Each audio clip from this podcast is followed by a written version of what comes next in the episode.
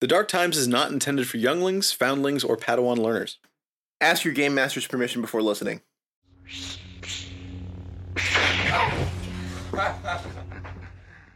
Hokey rulebooks and ancient stat blocks are no match for a good house rule at your side, kid.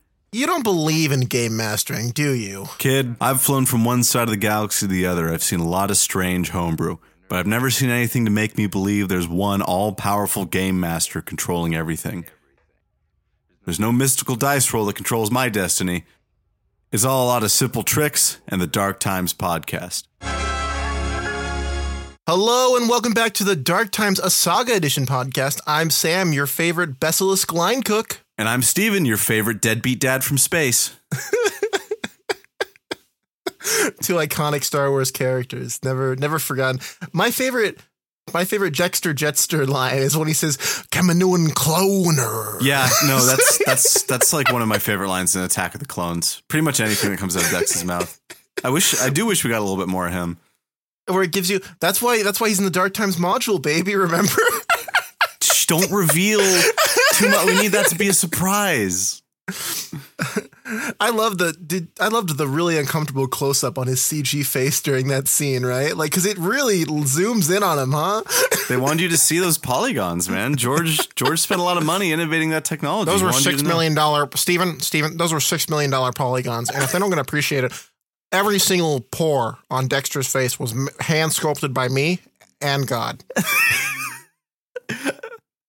Stephen, we have some Oh, feedback. George. get out. George, get out of here. we told you you couldn't come into our studio like this anymore. Come on. God. It's like when your dad's trying to be cool at the at the sleepover. Oh my god, yeah. He's like, like- he's like in there. You're like playing brought- Smash Bros. I and he's like Kirby, huh? Yeah. Kirby, huh? Dad, get out. We're talking about Star Wars. Stephen, we have some feedback from last week. All right, let's uh let's take a look. It's from Lil Literalist on Reddit, uh, longtime Swissy head of the show. He says, Swissy, oh Swissy. I thought you were like head of the show. Like Pussy head he's of the he's our friend, but he's not like in charge of. Star Wars Saga Edition was also my first RPG, at least with rules. I did some freeform RPG on forums before that. Oh, I want to I- hear more about that. Uh, this, this is not a confessional, Stephen. You don't need to tell us your sins. I ran Swissy for people in my hall during college, and most of them were new to RPGs. They mostly weren't Star Wars nerds as well, though they had all at least seen the original trilogy. But I think that since Swissy was their only option, they learned to appreciate, probably not the system, but they at least enjoyed role playing. oh yeah. That's that's also my experience playing with that exact kind of people in that exact scenario. I think that level 5 is a great starting level for experienced players. I think that level 3 is good for new players. At that level, you have three or four feats beyond starting ones and two talents. You're differentiating builds so that characters at the table aren't doing the same things. In regards with the Swissy wiki being perfect, roll a deception check. As one of the more active editors, I'm often finding mistakes or editorialized bits. Did I say it was perfect? we said it was like the perfect um Resource re, like, like index. index. Okay. yeah, Yeah. not not yeah. like perfect reference. Not a, yeah, reference tool. yeah, that's what it was. yeah, yeah, It's a good reference tool for sure. yeah. on the on the fly. You know, pull up my data pad. Yeah, when you need a reflex defense or an attack bonus. I do agree with the core rulebook being the starting place. When I first started reading, though, I started reading cover to cover and got hooked through imagining the possibilities, particularly the species. My three source books would really depend on the type of campaign I'm running. I probably have the era specific guide and then one of the source books that guides the flavor of the campaign, maybe The Force Unleashed or KOTOR for the prestige classes. yeah, good choices. Steven also quotes us as saying, Disney can't take us down. Let's not tempt fate.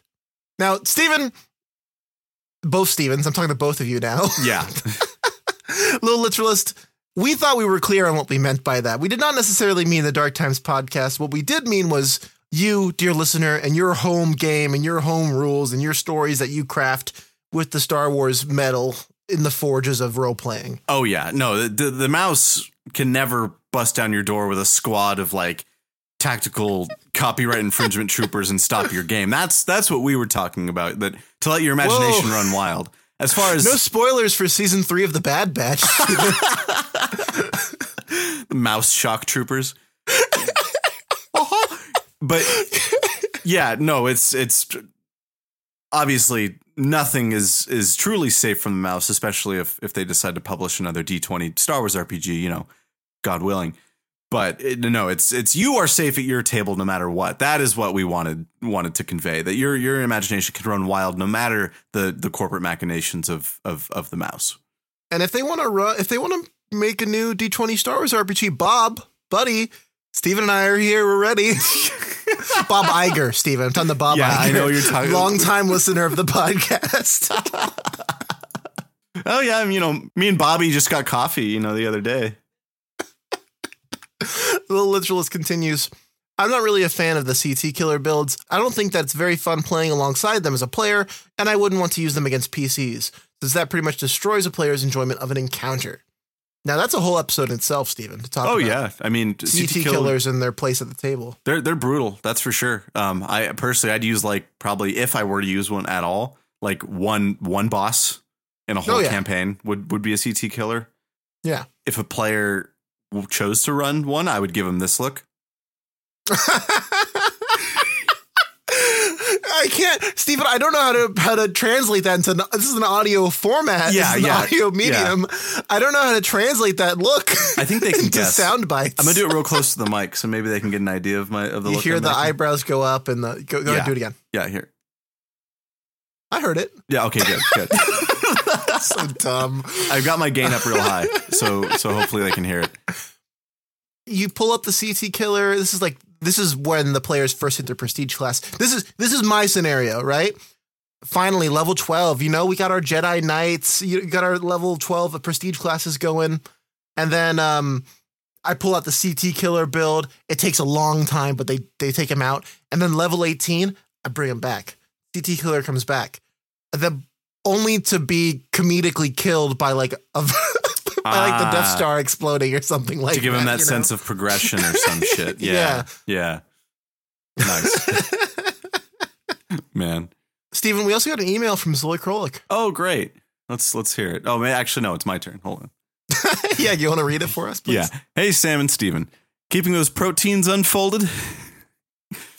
I, I laughed a lot when I read this. I don't remember what he's referencing, if anything. It's us, but I don't remember the context. Yeah. I, I like it without the context. It's funny. I'm still a bit feverish, so like it's it's just making me feel a little loopy just staring at. hey, keeping those proteins unfolded because I, I don't really feel like I am. My favorite three source books are Scum and Villainy, Galaxy of Intrigue, and Force Unleashed Campaign Guide. I guess Stephen and I have similar Swissy tastes. Winky emoticon. Yeah, I'd, I'd have to agree. Has Sam gotten another burrito raise lately? Um, I think I blew the Patreon money on like hookers and coke last month, so probably not. I think in a I think in a cosmic sort of way I have. you know what? That's true. That's true. Sam and I have both had some very positive changes coming our way uh, lately, which is nice. But uh, I'm but in yeah. my new job arc now, Stephen. Yeah, yeah. The, the new job arc continues with with Sam. It's amazing. The, the dark times stride with the new job arcs, one after another. That's how you knew. Be careful, Icarus. We're flying too close to the employment sun. That's for fucking sure. The employment, sun. Yeah. Um, he's, got, he's like a he's like a temp agency. Although I like the more meta focused episodes you've done recently, are you getting back to showcasing Force traditions? Perhaps switching it up from time to time? Uh, Zloy, yeah. I mean, your suggestion taken to heart. I, we were nearing the end of Force traditions to feature, and I didn't really feel like featuring all of them. But I also thought people were sick of it. yeah, I was like, I was like, there's no way like we could get away with doing a fourth Force traditions episode. But maybe, maybe, maybe Zoe seems to want it, so Maybe we could do one that's like specific about one force tradition instead of doing three like we have we've done in the past. You're you are overestimating how much information there are on some. No, some of them genuinely have like whole chapters worth of, of info, and and Yeah. we we could we could do that. It is time to I think dig back into the books and start unearthing some more like stuff in the books to talk about, and not like but Stephen, we do so well when we just like take a hit of a joint and be like, yeah, game mastering is a lot like, you know, just just being out there, man. yeah. Well, um, we, we actually have a Takes a hit of the Swissy bong. Game mastering is just like therapy. awful. Uh, yeah, it's it's funny, Zoe. We actually have a very very meta episode lined up today.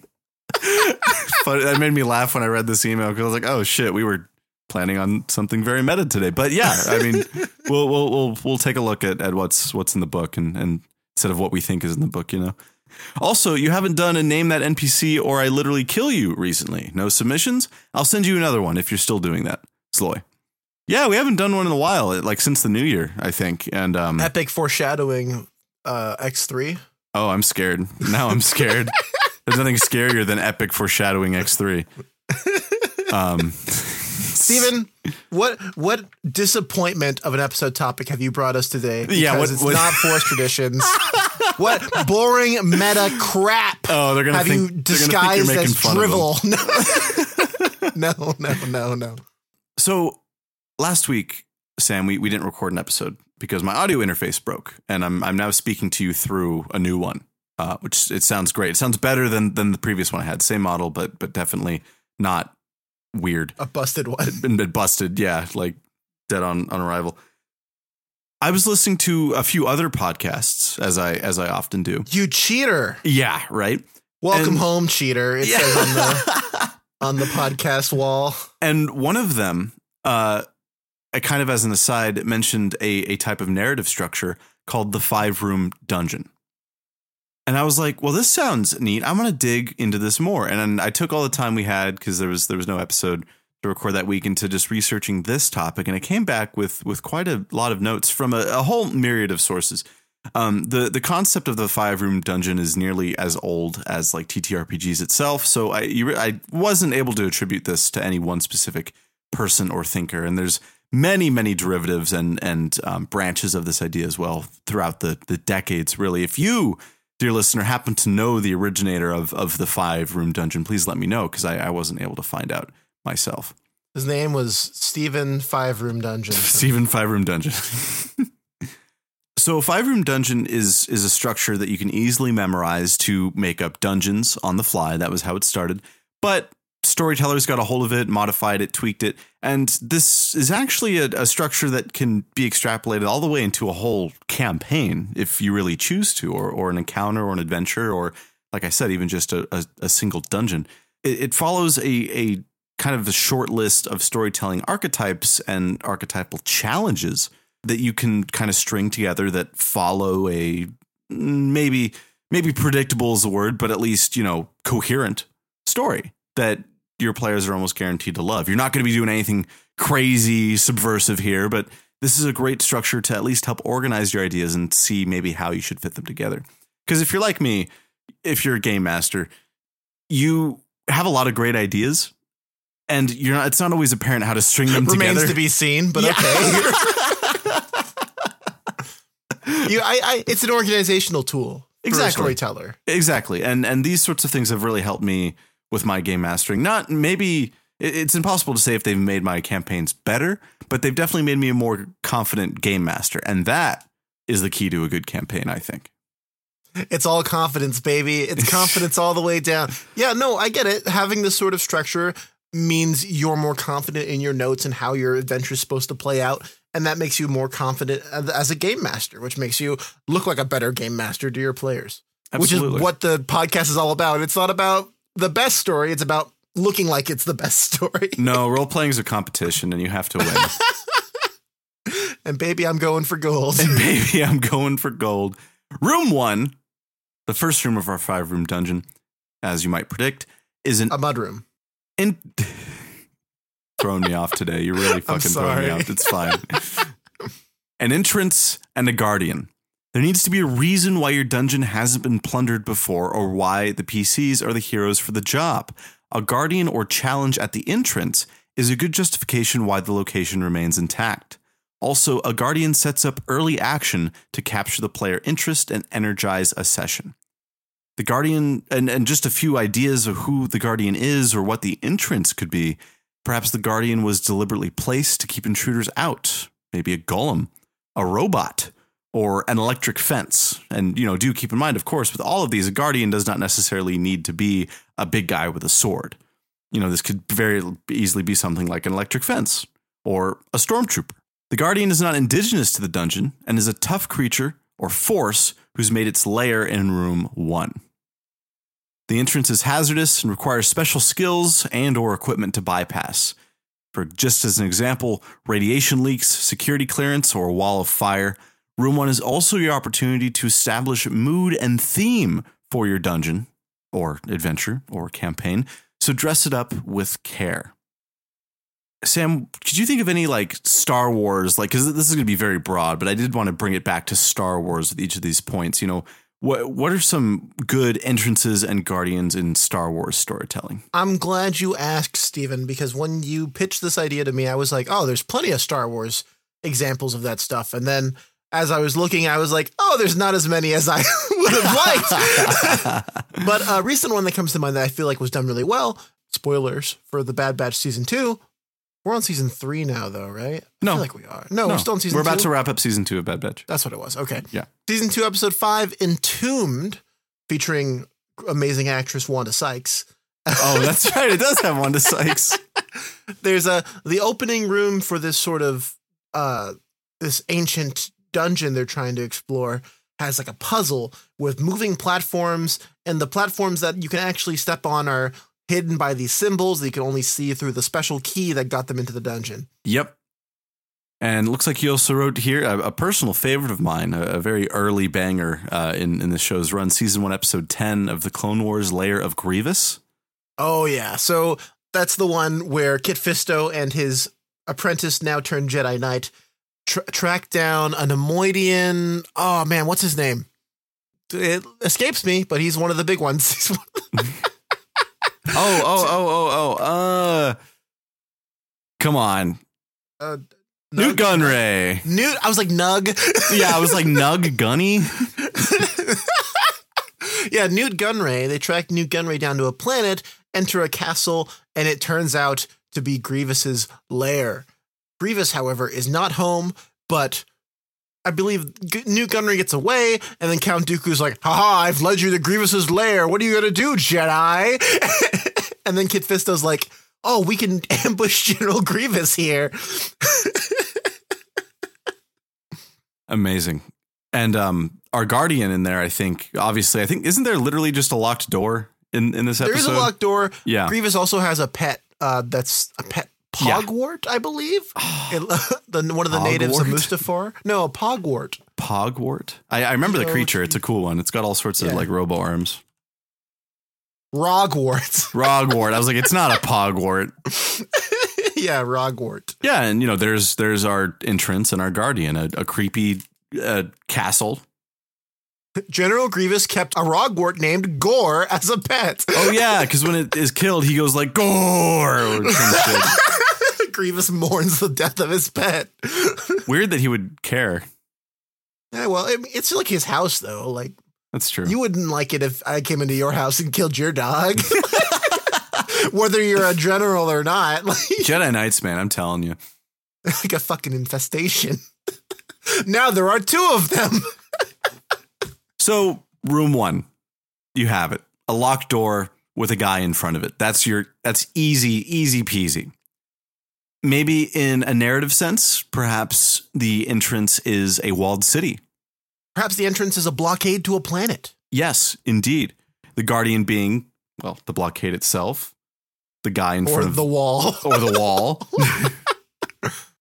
and I, I think the most important part of this I want to emphasize is that, you know, there's a reason why the PCs are the heroes for this job. There's a reason why someone hasn't come over and unlocked this entrance and toppled over the Guardian yet. There, has to be something specific about it to your players, why they hold the key, either literally or proverbially, to be here, to get in there, to whatever you decide is on the other side of the entrance.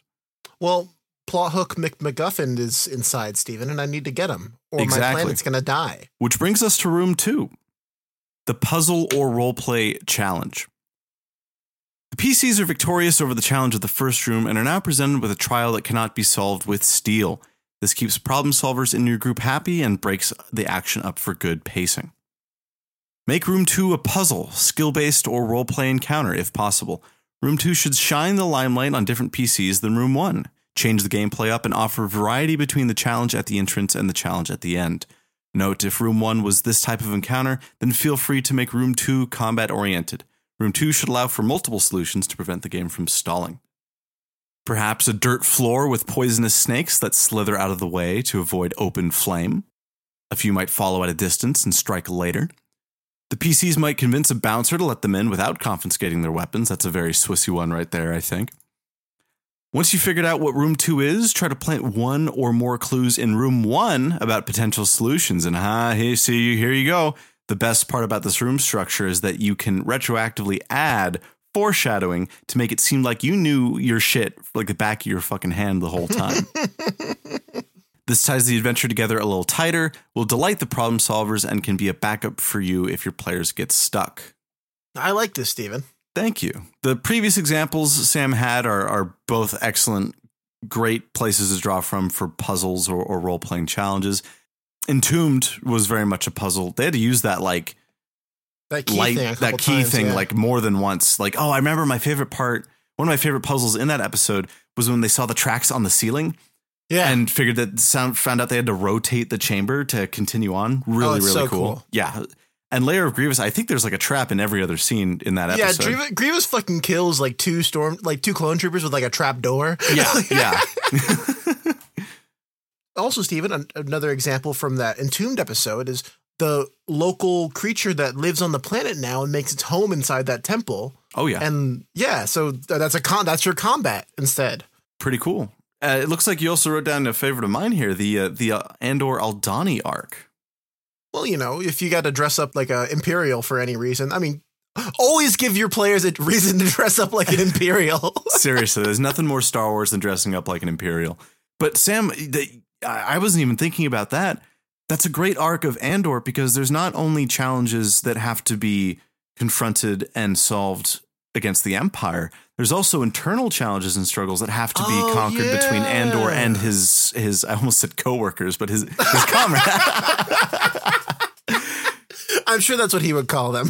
yeah, exactly. His, his comrades. Um, there, there's a whole, and you recall well, there's an intricate dynamic, a whole conflict. There's all sorts of different motivations for why each of these people are there and how they conflict and overlap, and the doubt and the seeds of being sown of of mistrust when they find out that Andor is just there to make a buck, but then it turns out half of them were just there to make a buck anyway. It's it's really really good shit, and that itself is the puzzle, right? I mean, learning how to get along just with within the party if you can you know swing that without making it unfun or maybe maybe a difficult but important you know npc that's a great challenge of its own especially as a role-playing challenge. I think that's interesting. It's definitely a separate conversation to talk about party members having different motivations and bashing heads on different topics and subjects. It's definitely something that i wouldn't recommend for first time players no but no if, no. if your players are pro role players at this point you know then absolutely they could be like, oh yeah, my character is secretly a Sith acolyte or secretly a member of the ISB or or something like that. And oh, they want the treasure for themselves. They don't care about saving the hostages. Absolutely. Room three, my personal favorite. The trick or the setback. This is one that I employ a lot. The purpose of this room, and again, we're getting real liberal about what a room is here. A room can be any size and contain anything in your imagination. The purpose of this room is to build tension. Do this using a trick, trap, or setback. For example, after defeating a tough monster and the players think they finally found the treasure and achieved their goal, they learn they've been tricked and the room is a false crypt. This is also where your classic D&D mimic would go. I mean, if, if that wasn't obvious. Absolutely. Depending on your game's system, use this room to cater to any player or character types not yet served by the first two areas. Alternatively, give your group a double dose of gameplay that they enjoy the most such as more combat or more role playing. For example, say the PCs rescue several prisoners or hostages, however, the victims might be enemies in disguise, are booby trapped, or create a dilemma as they plead to be escorted back to safety immediately. All very good twists to put on the classic saving the hostages. Enemies in disguise was not one I had considered and quite cruel. I like it a lot. That's a good one. It is. And then booby trapped, like hostages with like bombs strapped to them. Like, oh, that's yeah. that's hardcore, man. That's fucking real shit. That's some. I could see. uh What's his fucking name? The the blue guy. oh, oh my God, Sam, you narrowed it down beautifully. but either of them, the bounty hunter one or the Chiss one. Thrawn? Thrawn could do that. I could see Thrawn doing it. It's a that. little cruel for Thrawn. Well, then that's why. Uh, what's his name? The bounty hunter with the long hat. Oh, Cad Bane. Cad, Cad Bane would definitely do this. Yeah, yeah, yeah, yeah. oh, please don't revoke my Star Wars badge. No, you're okay. You're okay. Yeah, Thrawn Thrawn has like several monologues about the difference between like a barbarian and a warlord. Like, Thrawn's read Sun Tzu's The Art of War. yeah. An unexpected collapse structure blocks part of an area. The debris is dangerous and blocks nothing of importance, another trap, or a new threat. Perhaps the room contains a one way exit. The PCs must return and deal with rooms one and two again. A teleport trap, one way door, 2,000 foot water slide trap. Classic Goonies. The cla- Yeah. really, really Goonies moment here. I had to include that in my notes because it was something I saw on, on one website and I was like, wow, 2,000 foot water slide trap. Like, you must have felt really good writing that That's some down. first edition D and D shit right there. Really is. Like, wee. I did want to say I, I compiled these notes from a vast variety of sources, including other podcasts and other websites, but kind of the, the meat of this episode came from roleplayingtips.com. Um, you can only imagine what they do over there. if only, if only there was some way to tell us what they actually do there. Yeah, yeah. I think these were written up by, let's see, are these attributed to like an author? Let me see here. No, but that's okay. Perhaps the PCs finally find the MacGuffin required to defeat the villain, but the MacGuffin is broken, cursed, or has parts missing, and clues reveal a solution lies ahead. This is so like break up the MacGuffin into pieces. The Sith holocron the party wanted, or Jedi holocron, what have you. Literally just slough a fucking couple chunks off, leave a note that says "I owe you holocron chunks" and an arrow pointing further down the dungeon to go get them. Come on. Or the classic thing, and I try to avoid this just because I feel like with the way like I don't know, maybe how like AAA video games can be, I try Yeah. not to center a whole campaign on like gathering the Dragon Balls, so to speak. It's it's Yeah. just a little tired for me. If that's your campaign, that's awesome. It's easy to do. We did that in Pathfinder and it was fucking sick. And it was a little bit more involved than getting the six gems Bentley Bear and then bringing them to the, the yeah, it baby wasn't the bear Infinity shrine. Stones. Yeah, yeah. the baby bear Infinity Stones. Yeah, exactly. It's I, I try to avoid doing an Infinity Stones Dragon Balls whenever I can with proper care and you know maybe a little subversion and just you know with a good head on your GM's shoulders. Um, it, it's it's you can do that. It's fine. Just try to hide it if I'm at your table. and believing the object of the quest now laying within easy reach, an NPC companion can turn traitor and betray the PCs. We love NPC traitors. In fact, they're way better than PC traders, or at least way easier to pull off without hurting someone's feelings. Without making it personal. The one time I ran a game like that, I was so excited, and you know, me and the trader PC were were so so so excited. And then when the the like betrayal was finally revealed, everyone was like, "Oh, that's kind of that's kind of sad." I'm so sorry, Stephen. oh, it's fine. I just, you know, I, I learned what I would do differently next time and, and all that shit. And it, it is still something I want to explore, but it's just like, this is like my second campaign ever, too. Yeah. So I was like, I was not ready to to try something so advanced. But yeah, it was like, I like uh we did we did uh if if a player wants to stop playing a character maybe wants to try a different character out, that's always a good excuse to be like, "Oh yeah. Oh yeah, the the the smuggler actually sold you out to the empire now and now that's an NPC and your player character the the new that player has a new character who's like trying to get revenge on the smuggler. Oh yeah, pull Lando. Pull Lando. that's good. But the Lando was like, except Lando was there the whole time, and then Yeah. he just betrays them in the middle of the second movie. So good. Another potential payoff for Room 3 is to weaken the PCs as a build up to the dramatic struggle in Room 4. This is what I do. In my Room 3, you're getting knocked one down step on the condition track. That's it. Like, I always have very on level threats, or at least I try to. I follow the the um, encounter design liturgy that we've built up here for Swissy. I, I do things very much by the book. I like to have very calculated, very fair threats, and my players have faith in me, knowing that everything is is above water, so to speak. But you can add so much dramatic tension in the minds of the players if you just knock them down one step on the condition track, or really wear down their HP a little bit if if you don't want to go down the full condition track situation. But yes, before and Sam, if Sam, you probably think back to zero distance. If you run through the encounters you remember, you'll probably notice that before a main engagement, there was always a hazard or some sort of threat that was targeting your condition track right before you went in. Uh, a good example I remember, Stephen, is when you ran the it was the post game session that we did for Wyvern Squadron. Yes. Where everyone had checked their guns in at the door.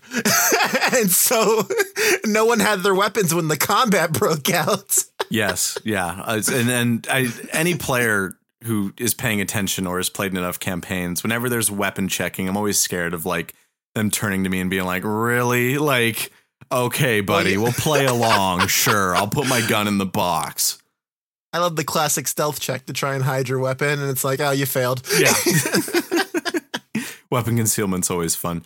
But yeah, I, I, liked that because I didn't want you guys to not have weapons for the encounter, but I did want you to spend at least a couple turns getting your asses over to the closet where the weapons were, digging them out of of the the coat check essentially, and then you know reloading them, using them, all that stuff. And a good example I found uh, this this one was worth worth speaking on because I think it's I think there's probably two different perspectives you could have on this. For example, if room 4 contains a mummy whose secret weakness is fire, then make room 3 a troll lair or another creature susceptible to fire. So the PCs might be tempted to burn off all their fire magic, oil, and other flammable resources. This would turn a plain old troll battle into a gotcha once the PCs hit room 4 and realize they are out of fire resources. I like that. That's cool. It's clever. I like it. My hesitations about it are I don't like repetition all that much especially if yeah. we are only working with five rooms. Uh, yeah. Um, I I don't like gotchas. You don't like gotchas. I'm not. I don't think gotchas are, are a good thing to go like mm, huh, gotcha. As a game master, you guys, you guys didn't allocate your resources correctly, so uh, yeah, you did the smart thing and lose. Uh, used them all in that troll. And guess what? I just chose uh, another creature with the same weakness. And and obviously, you can go either way on this. I it is a good idea. I just don't think it's a perfect idea. I'd be interested to hear what others have to say about this. I don't think this can translate well to Saga Edition. And I think you're right because weaknesses aren't really that big of a deal in Saga. I mean, the worst case scenario is, oh, you guys used more ammo than usual. Yeah, that's true. that's true. Which isn't really an issue either most of the time. No, definitely not. Yeah. I'm sure there's some way you could make it happen. Definitely. Like, oh, oh, your weapons are all submerged. This is a water room. And so you go into the next oh, combat, your weapons room. are all like I know, right? The water, classic water room. It's this is where that that those uh circus performers practice before going to perform before Palpatine. the fucking water room, and then the fourth room is like, oh, here's the boss fight, but you know, you guys got to take a few rounds to to unjam your weapons of water. You know. And of course, don't forget to dress up room three with your theme elements. And by that, we mean the themes you introduced at the start of room one. I'm talking about if you are in a derelict, rusting ship on a junkyard world, be sure to throw in something really special, like maybe a droid golem in room three, or, you know, radiation if you're in a underwater Mon Calamari temple, have some cool elements related to ocean life, like maybe a um, giant seahorse. giant seahorse. How, where, where the fuck has it been my whole life? I was thinking like um maybe just a just a, a hallway full of coral. Yeah, exactly. Like a, like a, maybe the room's made up of shell, big shell, sharp sharp shell room, just calcium carbonate room.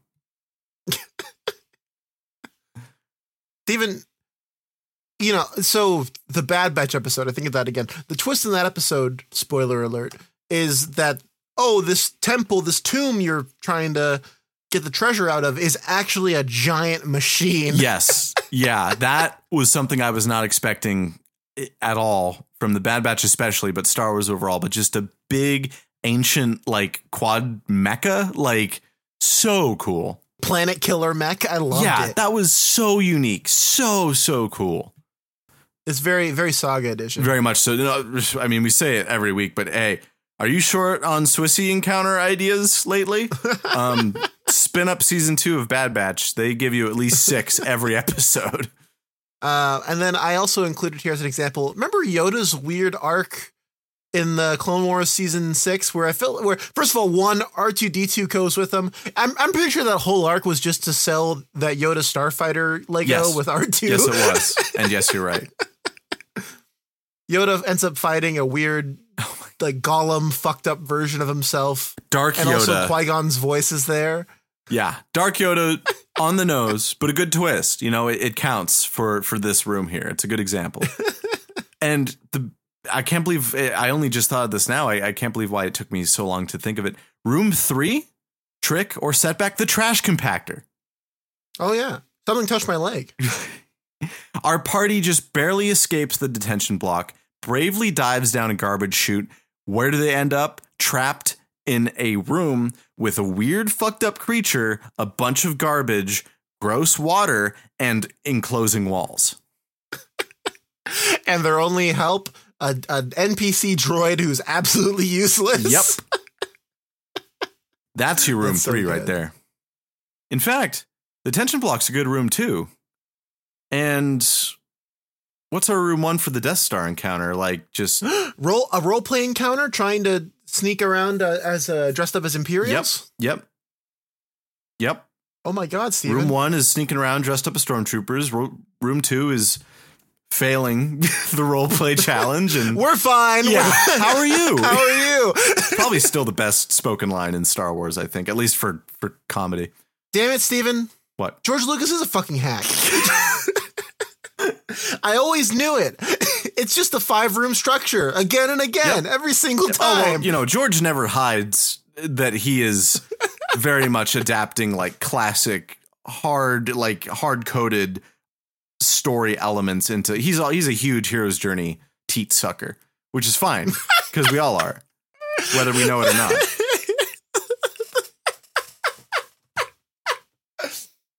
but what then, Stephen? What if when the teat the teat sours, then what? I'm not gonna I'm not gonna address what happens when the teat sours on the podcast, okay? but yeah, and then room three is our trash compactor. Oh, I should have just set this up like the Death Star uh, encounter from New Hope. That would have been too way late. Late. well, I feel like we we talk about that encounter so much. It's true. It's it's fine that we came into it late this time. Yeah. Room four, the climax, the big battle or conflict. This room is the big show. It's the final combat or conflict encounter of the dungeon. Use all the tactics you can summon to make this encounter memorable and entertaining. This is uh, just a little side note here. If you have a map that has like changing elements, like maybe uh, parts that slide or cover that comes up or comes down, or an ever expanding lava pool, whatever you have, any sort of dynamic map element. First of all, if you don't have it, get one. Second of all, if you do have it, this is the room you use it in. Because that is when you want the memorable encounter. Trains, your train encounter goes here. I love train encounters. I'm fucking upset. I can't stop running campaigns with train encounters. Please help me. Um, they go here. As always, gen- oh, that's I didn't even I didn't even read my own goddamn notes. Second point right here. Always generate interesting terrain that will impact the battle. God damn it, Steve. Start or end with roleplay. Maybe the bad guy needs to stall for time to let PC buffs wear out, wait time for help to arrive, or stir himself into a rage. Perhaps the com- that's that last point's for your Sith Lord that right there. That's what that's what that's what the monologuing is for, for summoning rage. Perhaps the combat ends with the bad guy bleeding to death, and a few short words can be exchanged, or there are helpless minions or prisoners to roleplay with once the threat is dealt with. Give the bad guy unexpected powers, abilities, or equipment. Everyone knows the Sith Lord's going to bust out Force Lightning. Eh, Even if they haven't played Swissy before, they know that that's what your big bad's going to do. Try to throw something in there new, unexpected. Maybe he has, maybe take a Sith alchemy bend and he has a crazy fucked up gooey like slime xenomorph that he fuses into for a second phase. Like, come on, I like that. That's really cool. right? I was gonna say maybe he's got some some cool droids. Maybe he has a cool droid. maybe he pulls out the AT-AT, man. That's always cool. Yeah, there you go. AT-AT blows the ceiling off of the the encounter room and starts shooting at the PCs. That's some Force Unleashed shit right there. There we go. Previous rooms may contain warning signals or an alarm so the bad guy has time to prepare.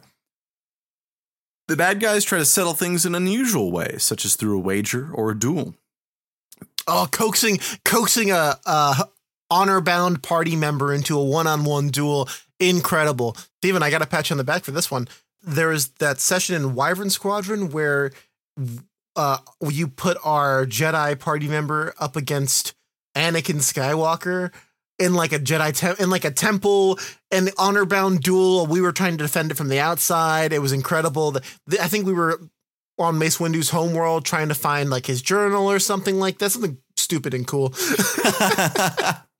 but yeah, it was an incredible just having the duel on one part of the map and then us on the other part of the map trying to defend wave after wave of enemies. Thank you. Yeah. Oh my god, I almost forgot about that one. But yeah, it was. Um, I, I split the encounter. Uh, Lyrilus, the party Jedi, got sucked into a holocron or or something.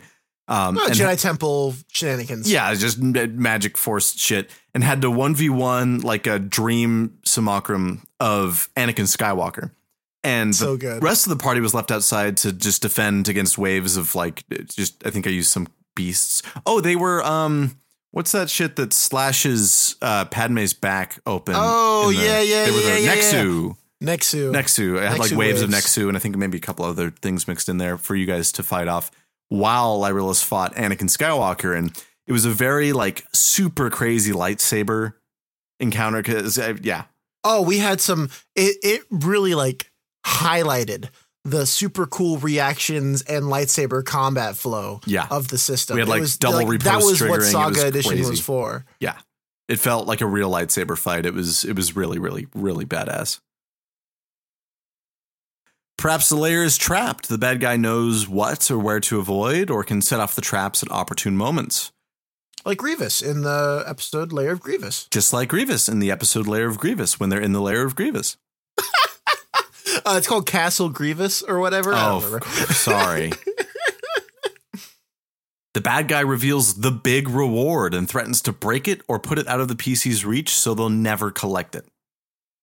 The bad guy has a secret weakness that the PCs figure out how to exploit. Maybe he's an ancient sort of Sith spirit and his weakness is written in archaic, stupid, complicated runes that maybe take a few rounds for the party brain to decipher. And maybe the weakness is literally written right up there in, in the old Sith runes. Who knows? It's like, oh, you got to take the dagger and put it back inside the box. Yeah, you know, exactly. It's the only oh way. Oh my! God. Oh, like I got to turn. I didn't turn the dagger twenty degrees forward and thirty degrees back. oh, isn't my that fault. Rise of Skywalker? Maybe, maybe. I don't. I don't think there's. I know the dagger has like a secret map in it. I don't know if they have to use the dagger to kill. How did the dagger? Because they Don't- it up. With I don't the want to talk about. Right. No, we promised that. that's right. We did promise. we, we promised we wouldn't talk about that glaring problem with the Rise of Skywalker. And room four, most important thing, your previous rooms have used a mix of a few different PC skills and talents to to succeed here. But now your f- room four must use all of them. You need a variety of skills and talents from your whole party to successfully complete this encounter here. And I mean, do we even need to give an example for room fours in Star Wars? Like No. the Battle of Geonosis, like the Battle of Endor.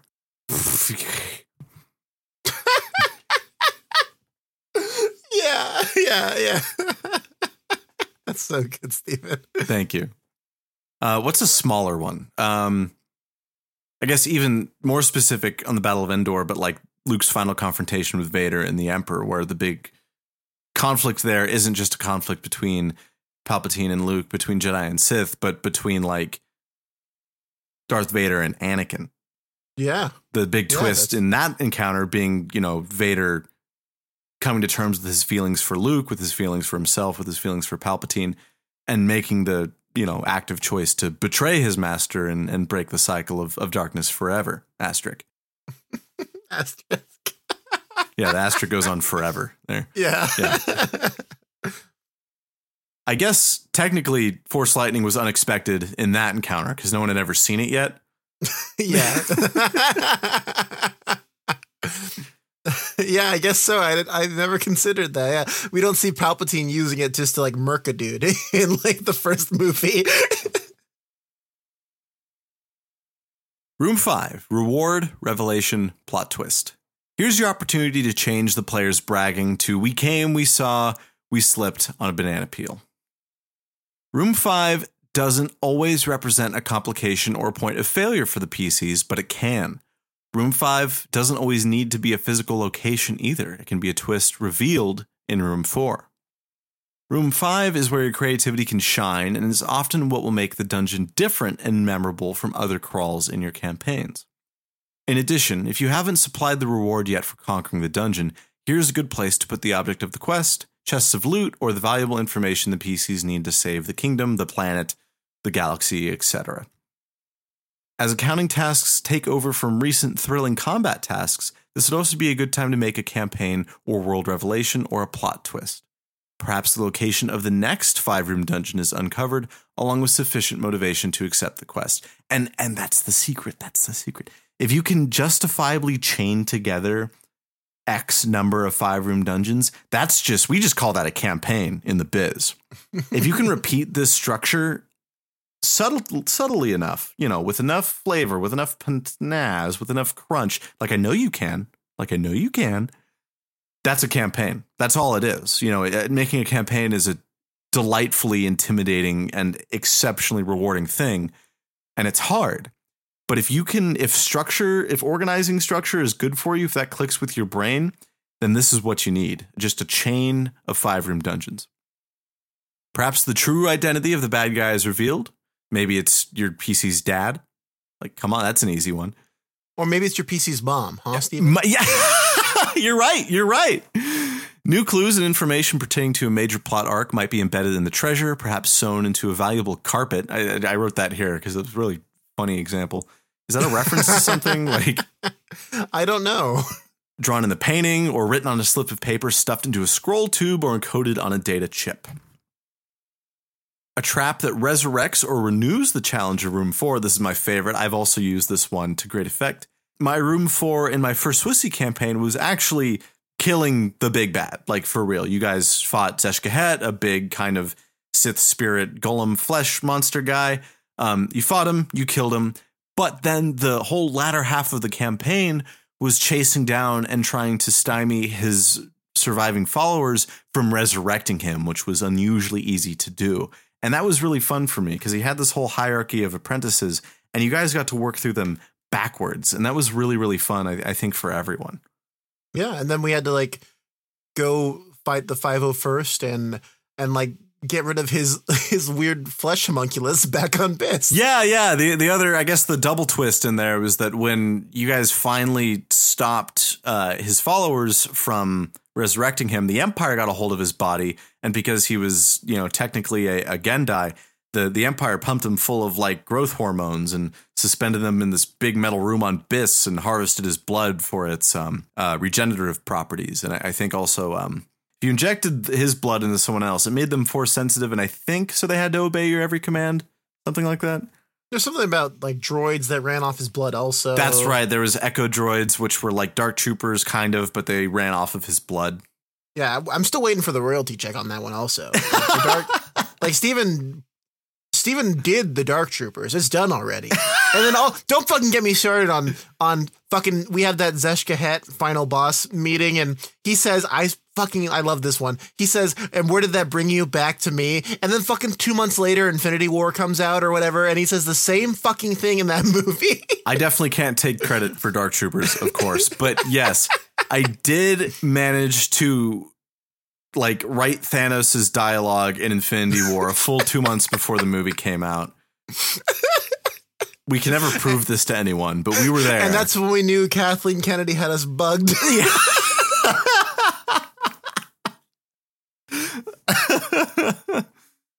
oh man. Yeah, he was he was a bit of a Thanos, but like with more uh uh bio horror. Cyber Gore Thanos. Exactly. It was cool. The object of the quest found reward. This is a great one. Isn't what it seems or to be, or has a complication. Perhaps the kidnapped king doesn't want to return. I thought that was a really hilarious example because I don't know. Just, oh, No, I like it here in the tomb. The, drag the dragon treats me really nice, actually. Yeah. I get free I get free crumpets and cookies and all sorts of jams and jellies. and this is easy with the classic Sith holocron too. I mean, maybe you were promised a big cash reward for the Sith holocron, but it's inherently uh, corrupting an evil object. So picking it up is, you know, uh, probably enough to fuck yeah, your maybe shit. one of the PCs gets tempted by the dark side magics of it, and then Uh, Ezra, Darth Maul, Yeah. Bon, what, what's the Bendu? Oh yeah, the, the Bendu, of course. Everyone knows that story. Everyone Tales knows the time. Bendu. and when the party member becomes corrupted by the Sith holocron, start your next five rooms, right? Oh, oh, Steve. Oh, rooms upon rooms. Okay. Observe Cascading rooms into within rooms. infinity. Oh yeah. The quest was a trick. Perhaps by killing the dungeon's bad guy, the PCs have helped the campaign villain or rival. Ever think about that? I love this from. Remember, you know the old uh, Dungeons and Dragons cartoon, Sure. And let's, then let's how there's- pretend I do. and like there's two competing bad guys in it. There's Tiamat and Venger. Um, Oh, yeah. Sometimes the characters in that show accidentally like hinder Tiamat, but that helps Venger or vice versa. Um, something cool to play with your campaign, especially it's great with like the Empire with like competing warlords or bureaucratic rivals, things like that. Sith acolytes and also Thrawn. Precisely. You can always pull something that, you know, it's always great when the parties in the moment like think that they're doing something awesome and maybe they are, but then, you know, maybe a couple game months down the line, they're like, ah, we never should have done that tomb. Now the Sith spirits roaming freely in the outer rim and fucking shit up. It's just a Sith ghost just coasting through the outer rim. Exactly. Whoa! and I, the true gruesome meaning behind a national holiday is discovered. what did you write that? I, I wrote that down because it was one of the examples given in one of the podcasts I was listening to, and it sounded kind of random. Like I, uh, again, I, like do you, do you get a scroll that that uncovers the truth of the first Thanksgiving or something? That's that's just when you find out what the first Thanksgiving's about. yeah, like I just, it's, it's a really funny. It'd be a funny thing to include in Swissy, especially if you had like a diehard like pro Empire party member, like maybe someone who swallowed like a bunch of propaganda and then oh yeah, yeah, yeah. they get a slip of paper that says Empire, Day, is when we killed all the Jedi. Actually, Empire Day is Darth Vader's kid's birthday, that bastard. That's so what a weird flex for your boss to, to make your dead kid's birthday be the most celebrated day in the Empire. oh, that'd be a cool one if you want to run like an Empire campaign that undermines like how much faith the party has in the Empire. You could throw in, you can mix in information about Luke's and the rebellion's connection to Darth Vader. Oh, oh my, oh my God! Did you hear the the second in command? The he- he's the dad of the head honcho of the rebellion. What the fuck? I didn't sign up for this shit. the my favorite thing my favorite part of the alphabet squadron books is that it digs into this a little bit like what would a average everyday rebel pilot feel about luke and darth vader there was a really interesting scene and i think in the final of the alphabet squadron books where is his name wes um witnesses luke burning darth vader on a funeral pyre and he's like, "What the fuck, man?" Like, that guy killed so many dudes. exactly. He's like, "What's with the reference to space Robo Hitler?" Like, why would you give a respectful? Like, why would you put this much effort into respectful what burial? the hell? And I really liked it because it was so different from you know Luke mourning and laying to rest his redeemed father, but the perspective of an everyday pilot was like, "This is so fucked." Like. That guy, I I was in the Death Star run. I was on the trench run. Yeah. he killed like three guys. Yeah. Biggs is dead. we heard him. He put on his he, he put on the fucking surround speakers and said, "I have you now," and like killed Biggs. like what the fuck, Luke? well, some friend. so funny. I love that idea. Oh man. Another good one is uh, the source of an alien race's hostility towards others is uncovered, transforming them from villains to sympathetic characters in the story. The Killiks are good for this, the bug hive minds that like to hang out in the unknown regions. They're just nice guys. They're yeah, just- yeah. they're scary and oftentimes pretty territorial, but you know, they, they're such a different type of creature. Um, and you know what, Sam, I honestly, I made this new Killik friend. I, I, he's been talking about this thing called the joining, and he's been giving me this really delicious like nectar that he makes. I think you should It's- come over and have a Whoa, talk. whoa, with him. whoa, whoa, whoa. Stephen, I'm not falling into another timeshare scheme with you. No, no, no, no, I no. t- this is way, way different. I promise. The Killiks are totally above brow. Really nice. It's a mind share. yeah, it's a mind share. It's not a timeshare. you just share a consciousness with them and you join the infinity of their whole hive mind, and it's pretty cool. But no, I, I I love adding layers of complexity to an enemy, and I mean a little bit more than a picture of the stormtrooper's family hidden in his utility belt.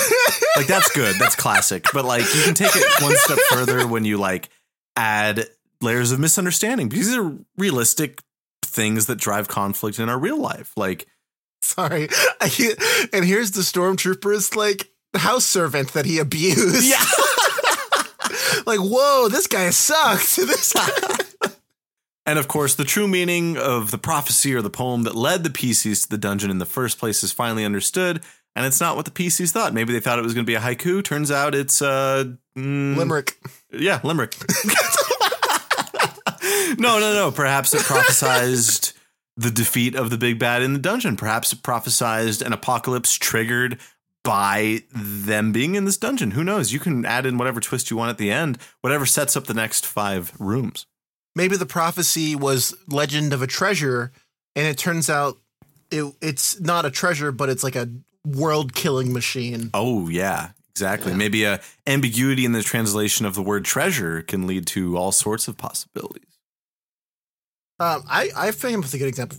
Season seven of the Clone Wars when they rescue Echo on Skako Minor. Oh yeah, that was an excellent room That's five. so cool. It's so cool. The twist being like, oh, it's not a they they don't have like a rule book of all of our different strategies. They actually just have Echo hooked up to a computer like he's some sort of flash drive that has a Windows install on it. I loved that episode where so they good. they're going in for like they're expecting data, they're prepared to recover data. They're like, ah, they probably have a server with all of our tactics. They're learning. They're they're going in ready to destroy like bu- the building. yeah, I think they, they probably speculate. I think at the start of the episode, maybe Anakin suggests or someone is like, "Oh, they probably just built a new advanced tactical droid. Let's just go blow it up." And then like fucking Echo slides out of the the server, and it's like, I, I remember the face Rex makes in that scene. And it's exactly the face I was making when I saw it. I mean, I've be fucked up if it turns out my like one of my closest friends was being turned into like lunch meat computer. right?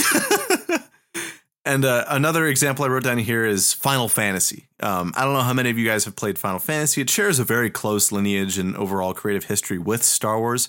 Uh, the the two inspirations behind Final Fantasy were D and D and Star Wars. So you know maybe you like those things if you play Swissy. I don't know, just a guess. But Final Fantasy has so many elements that are that are seen throughout all of our favorite stories. And one thing you can almost always count on in every Final Fantasy game is after you defeat who you thought was the boss, turns out he was being manipulated by Shadow Mog, the manipulator, or like Darkness, the puppeteer. And he's this big Or- amorphous like darkness that was actually pulling the strings the whole time. It happens in every Final Fantasy game. Gorgath, great- the housekeeper. no, literally, and it's it's that's your room five right there. Like it's and it's a much harder boss, way cooler boss theme, like all that shit. That's great. That's great, Stephen. Yeah, classic. Thank you so much for bringing the five room structure to us, to the limelight of the Saga Edition podcast. I know we don't have a lot going on here at the Dark Time, so I'm glad you could bring us the five room structure. We got plenty going on. here. What do you mean, baby? I don't know. It's a segue. I don't know. It's a segue. Let's do the break. Let's go to the break. Thank you, Stephen. no, no, and no. We don't, we, no, we're not thanking me. We're thanking. No, yes, we are. Oh, okay. Thank you, Stephen. But more importantly, thank you, listener, for listening to the Dark Times podcast. Yeah, I mean, thank you each and every one of you. We see boundless support from all over the community, from everyone. Um, no one's been mean to us. Thanks for Um, not being mean to us. Everyone's provided fair criticism and generous compliments to the show, and, and it's it's been wonderful. We're we're we're always happy to have your support and and patience. You know, we couldn't make an episode this week. I am currently dealing with a, a bit of a fever right now, and uh, honestly, I, I just know that um that no matter what we do, you guys are always very positive, very supportive, and and we're we couldn't be more thankful for that. We're happy to have been with Swissy as it continues to grow, and by Jove, we'll be here as it as it keeps growing. 15 years later, Rodney, we're still going at it. The, the, the, the game is still afoot. We love you, Rodney, and we love your We love game. you, Rodney. We're going to have you back, I swear. Stephen, how can people support the podcast? They can support our podcast in any number of ways, and only which relatively few actually require opening your wallet. You can mention us to your players, to your game master. If you do so and reach out to us, we'll we'll shout you out. We're happy to do so. We always love doing that. Um, you can post questions to our comment thread on the Reddit. You can hit us up on Discord or our email at darktimeswissy at gmail.com. Um, and if you're feeling like you want to go the extra mile for us, we've got a Patreon. We got a $5 tier and a $10 tier. If you stay subscribed for three months on any tier, you're entitled to a free gift, uh, a sticker for the $5 tier, and a t shirt and a sticker for the $10 tier. Um, there's also quite a few other goodies on the Patreon. You can vote in our build showcases, which we'll be announcing a winner for our latest showcase here very shortly. And you, there's also a few other goodies there. There's maps. It will be the future home of the Dark Times module coming soon to a Patreon near you. And yeah, All right, Steven, before we go back to the episode, I would like to take a moment to ask people to check out. I've lifted a GoFundMe for a good friend of ours, good friend of the show, who has trying to open his own game cafe, board game, RPG, card game. You think of it, he wants to do it. And, uh, you know, I just figured we'd, we'd plug him on the show. It's a, he's a good guy and he puts a lot of effort into, into playing games with us every week and really enjoy it. Yeah, Wes is a certified old head and is so dedicated, has really dedicated his whole life to putting games in the hands of people, Yeah. like for fun. Like this guy is thoroughly dedicated just to having fun with games and making others smile and appreciate games. And, you know, uh, he's got a really good plan. You know, I've talked about it with him extensively. He hosts a weekly game night that me and Sam attend regularly. And he's got a really good idea here, and I, I, I think this is a, a worthy cause. I've made a contribution to to his GoFundMe, and I, I think this is a great place to put your money if you want to see more good gaming out there in the world. Because Wes is a legit guy, and he's about to do something that that the world really, really does need. he is all about uplifting his, the community, his local community, and also those who the the people who walk into a gaming store and maybe feel a little intimidated, a little unwelcome. Wes is there to help them feel right at home with any sort of game he wants to hook them up with. So please, you know, it means a lot to me and Steven if you could check out the, the GoFundMe in the description. It's going to be right at the top of the page there. Absolutely. All right, enough enough uh yammering. Let's get to hammering out the rest of this Ooh. episode. I like that. Thank you. Bye. We'll see you in the episode. Bye.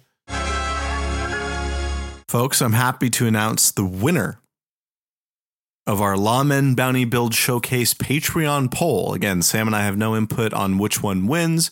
We love them all. We love showcasing them all for you to build a collection of insanely cool Swissy stat blocks for all to enjoy.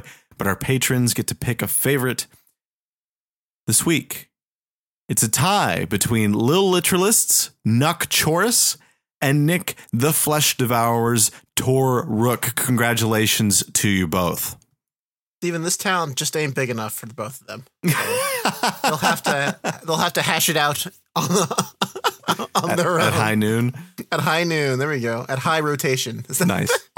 Congratulations again, guys. And we will be coming back at you with another build showcase pretty soon. Gonna give you a little bit for your brains to rest, and we'll we'll be asking for more builds. Heck yeah. But first, Steven, we have a special segment today. Oh boy. Special guest segment from a longtime listener of the show. Well, who is it? It's uh it's Jeff. GM Jeff from the Rollmongers podcast network. Oh, fantastic. Oh yeah, Jeff has uh, has performed uh, an eloquent ten minute segment or so about jetpacks, how they move you. I, I love that title. That's my that's my that's my title there. Oh, that's yours. Oh, nice. Yeah, Very I good. just, Very I just put that on there. No, it's good. Very good. Well, take it away, Jeff. Hello, everyone. GM Jeff here from the We Shot First podcast, a Saga Edition Dawn of Defiance campaign podcast. And today I would like to talk to you about flying characters. And specifically speaking about a character that is equipped with a jetpack or possibly a droid that has flying locomotion. Two characters under my belt that are a giant pain in my ass. But that is no reason why you can't run on down to your nearest survival gear store, and at the mere cost of 300 credits and weighing 30 kilograms, a jetpack, which is a propulsion system that a character can strap on, allowing flight over short distances. There are arm and wrist controls that are employed for maneuvering. Now, activating your jetpack is a swift action, and you gain a fly speed of 6 squares until the end of your turn. A jetpack has 10 charges that can be run continuously with no swift action required to activate the jetpack on subsequent rounds of use. Routine maneuvers do not require a pilot check when you are flying around in your jetpack. However, if you move more than 12 squares, so assuming it's a double move in your movement, and land, a pilot DC check of 20 is required. On a failure, you will fall prone. The jetpack can lift up to 180 kilograms. That's basically saying 360, 380 pounds while flying. Replacement fuel cells cost 100 credits. The fun part is, you know, mid battle, mid whatever, mid rim, to stop and get gas for one of these guys, not as easy as you would think. Which brings us to the next awesome piece of gear that I'm sure everyone would want. When you deny your players, or as a player, ask for a Y13, YT1300 because everybody wants a Falcon, they say no. Come down going, well, could I at least have a Mandalorian jetpack? Also found in Threats of the Galaxy, the Star Wars Saga Edition, in Survival Gear. Again, the Mandalorian jetpack weighs 30 kilograms. It functions identically to the standard jetpack, but has an integrated missile launcher. You've all seen it. That Fett guy, first name Boba, runs around with one. And one of my personal favorite toys, a magnetic grappling hook, which functions as a liquid cable dispenser. Just a pause there because we have a Jedi that's exceedingly, shall we say, obsessed with his synth rope. Enough said. The Mandalorian jetpack is considered to have a military availability. They didn't really talk on the wiki or in the books about the availability of the standard jetpack. Replacement cells for the fuel, again, cost 100 credits. When you activate your Mandalorian jetpack, again, swift action, you gain the same flight speed as the reg- regular with six squares until the end of your tor- turn, 10 charges continuously, and on and on, pretty much mimicking the original jetpack. Again, if you move 12 squares, DC 20 pilot check, which I don't think we've actually done once. This is the problem when you get your players excited about something and get them to read all up on stuff. Funny how they never tell you about like the downside, like, oh yeah, I flew across the thing and I totally forgot to make a pilot check at 20. But I guess that's on you and that's on me, GMs. Which brings me to my next topic. If they really, really want to ace this and not just be like a pain going, who cool, I have, you know, my my jetpack has a missile launcher and a grappling hook and a fire extinguisher because, you know, cover. The rocket jumper talent tree is very, very cool. Starting out with talent number one, jetpack training. You can activate a jetpack as a free action instead of a swift action on your turn. You need not make any pilot check to do so. Next, we have burning assault, prerequisite jetpack training. As a standard action, you can expend one of your jetpack charges to make an attack with the jetpack, treating it as a flamethrower. That literally gives new meaning to like turn and burn because it's coming out of the back of you. You see where I'm? Never mind. You cannot use this talent when you're flying. I don't know. Could you actually? Well, yeah, no. you just move away really fast, but that gets us to another talent. You are considered proficient in the flamethrower for purposes of making this attack. Now that's really cool. They don't have to like go outside the talent and pick up the proficiency. As long as you're doing this one maneuver, then you don't take any non proficiency penalties while using your burning assault. Next, we have improved trajectory. Again, getting back to the basic prerequisite of jetpack training, but that's all you need. You always use the proper trajectories to maximize the efficiency of your rocket pack burn rates. You increase your fly speed by two when using your jetpack, so now you're looking at eight squares a burst, or eight squares a movement, should I say. Not too shabby. And finally, now this is where getting back to like, what if you're in the air and it's like, okay, GM, I want to do a turn and burn. I want to do my, you know, burning assault. The GM might say, well, if you have the jetpack withdraw, prerequisite jetpack training, once per encounter as a reaction, when opponent moves adjacent to you, you can expend one charge of your jetpack to fly and move your speed or withdrawal. And I think that's probably okay. You're not in the air. There's a cl- couple classic scenes with Boba Fett where he's facing somewhere and he just buggers off and he does that sort of straight backward and upward 60 to 45 degree arc. Just bye bye. Very cool though, cinematically, and you get to use the withdrawal rules. Now, there are some homebrew talents here on the wiki, which I will not mention because if you're going to homebrew in your campaign, that's fine. That's up to you guys. But we're kind of sticking with the basics here in my little presentation. Which brings me to the next flying menace in my campaign a flying droid. Now, a droid system type coming under a locomotion systems, when you build your droid, if the droid can fly, we're not talking about hovering, that's something different with repulsor lifts, but its base speed, if it's small, is nine squares. If it's medium, like regular character size, is 12. So this droid already has an advantage over the six square Mandalorian or your six square rent a jet packet. I don't know. Is there a moving company in Star Wars? That'd be kind of interesting. Hmm. Larger, bigger, also 12 squares. So the, a droid can actually fly faster than your standard jetpack wielding dude. Now, the cost you'd have to work out.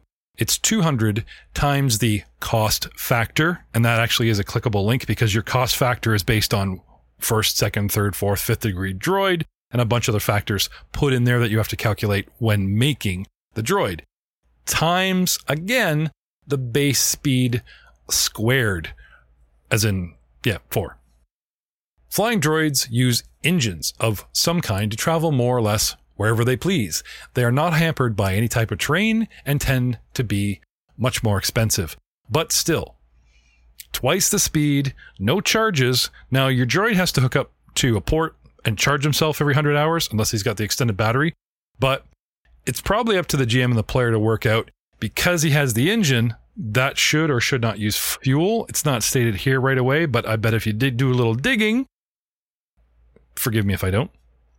I'm hoping that this presentation on flying and jetpacking characters has either annoyed you to the point where you will ban them from your campaign or look a little deeper.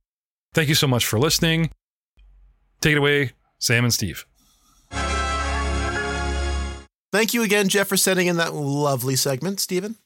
Isn't that great that we're getting listeners to send in segments of the show? Seriously. Rollmongers have been our friends for a good long while now, and we're always happy to feature their or anyone's stuff on the show. Thank you again, Jeff, and everyone out there at Rollmongers. I hope that inspires at least someone listening to send in their idea for an episode or maybe even a recording of themselves doing a bit. Uh, it, we had that really good bit from Little Literalist talking about fire, and now we've got this great segment from uh, Jeff talking about jetpacks and all sorts of propulsion. Oh yeah. Steven, do you remember that epic foreshadowing from earlier in the episode? I do, and I'm a little scared, Sam. It's come back to bite you. Oh god. Steven, you've gone on for far too long without any sacrifice or or repercussions for your actions. So it's back. It's time for everyone's favorite game. Name that NPC or I literally kill you. And I was just Uh, starting to relax. I know you were you were getting comfortable there, and I'm, I'm sick of it. Sick of seeing you so comfortable with your life and uh, and your living and stuff. And I figured we should put an end to that. Uh, this is for those who aren't familiar. This is name that NPC or I literally kill you. I have a stat block here, or in today's case, I have two stat blocks here. Steven has three guesses to ask a question and then provide a guess. If he fails all three, then he dies, and I will be looking for another co host in the coming weeks. Oh my. Sadly, Steven, Zloy sent us a stat block we've already covered on this segment. Oh really? But to give you a challenge, I've brought that stat block and an additional one for good measure. Okay. Surely, since you've covered the stat block before, you can handle it again. Oh yeah, out. guaranteed. No no no problems here ever. Zloy's stat block here is a CL9 stat block from the Threats of the Galaxy reference book. Uh, affiliations: the Galactic Republic, the Rebel Alliance, and House Organa. Oh, it's Bail Organa. It's is that your final answer? Wait. Which which source book? Threats of the Galaxy. Okay, yeah. There's only one House Organa stat block in Threats of the Galaxy. It's Bail. That is correct, Stephen. It is Bail Organa. You have gotten it. That was Zloy's stat block. That was the, that was like the the the slow ball, you know, not the oh yeah. fastball. Well, the give me give me ball. the give me the fast pitch. Here comes the fastball from me. This is uh, from the Force Unleashed campaign guide, affiliations the Galactic Empire. This is medium human noble one soldier four. Destiny points one, force points two, dark side score two, initiative plus eight, perception plus eight.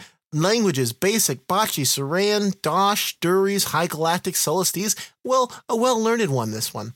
Hmm. We've got the talents armor defense battle analysis born leader skills gather information plus 8 initiative plus 8 knowledge bureaucracy plus 9 knowledge tactics plus 9 mechanics plus 9 perception plus 8 persuasion plus 8 pilot plus 8 treat injury plus 8 and use computer plus 9 with the feats armor proficiency light medium and heavy linguist point blank shot skill training and mechanics weapon proficiency in heavy weapons pistols and simple weapons uh, possessions, blast helmet and vest, plus two reflex, blaster pistol, code cylinder, comlink, imperial uniform. Steven, do you have a question for me about the stat block? Oh, this is an easy one, but I have a couple questions. What's the question? Did this character make an appearance in the original trilogy? Yes. Okay. Did this character make an appearance in The Empire Strikes Back?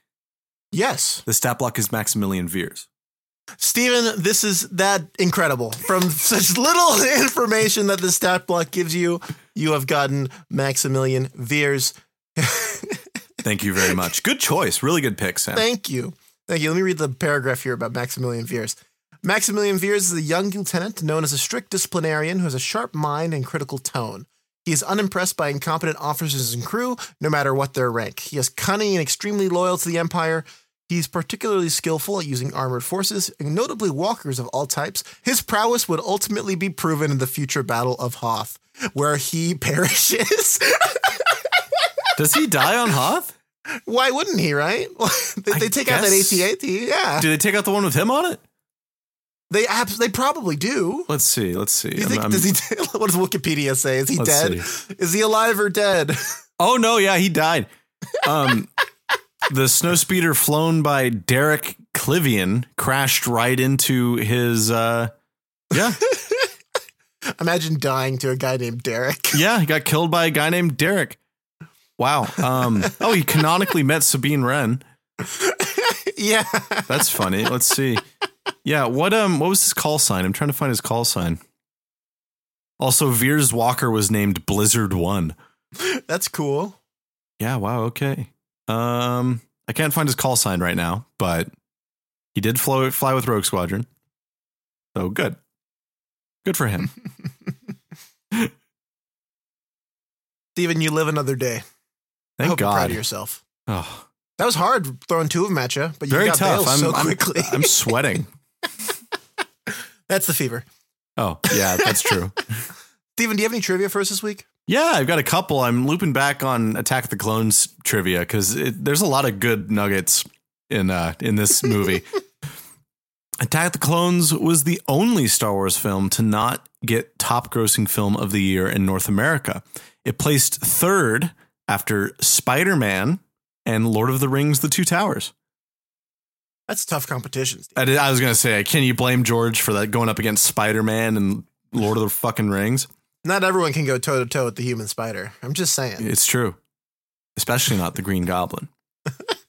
Among the numerous auditions for Anakin Skywalker was Leonardo DiCaprio and Heath Ledger. Dear God, can you imagine? Christensen was ultimately chosen. I hate sand. you know what they say about sand? Rest in peace, Heath uh, and Leo. Christensen was ultimately chosen because he and Natalie Portman, quote, look good together, according to George, which honestly, I think he's right. George was right on that. They one. look pretty good standing next to each other. They do look good together. Well, thank you so much for that trivia, Stephen. Of course. The Dark Times, a Saga Edition podcast, is produced and edited by me, Sam Stevens, my co-host. You can reach out to us on Twitter at DarkTimesSWSE or email us darktimesswse at gmail.com. Review us on Spotify, Apple Podcasts, wherever you listen to your show. Uh, tell a friend about the show. Tell us you told a friend about the show. We'll shout you both out on the show. Steven, Steven, do you have a quote for us this week? I feel like I can take on the whole empire by myself. Is that Derek? No, that's Dak. Dak, sorry. God, Rogue Squadron really was hurting for names. Good night, Amazing. everybody.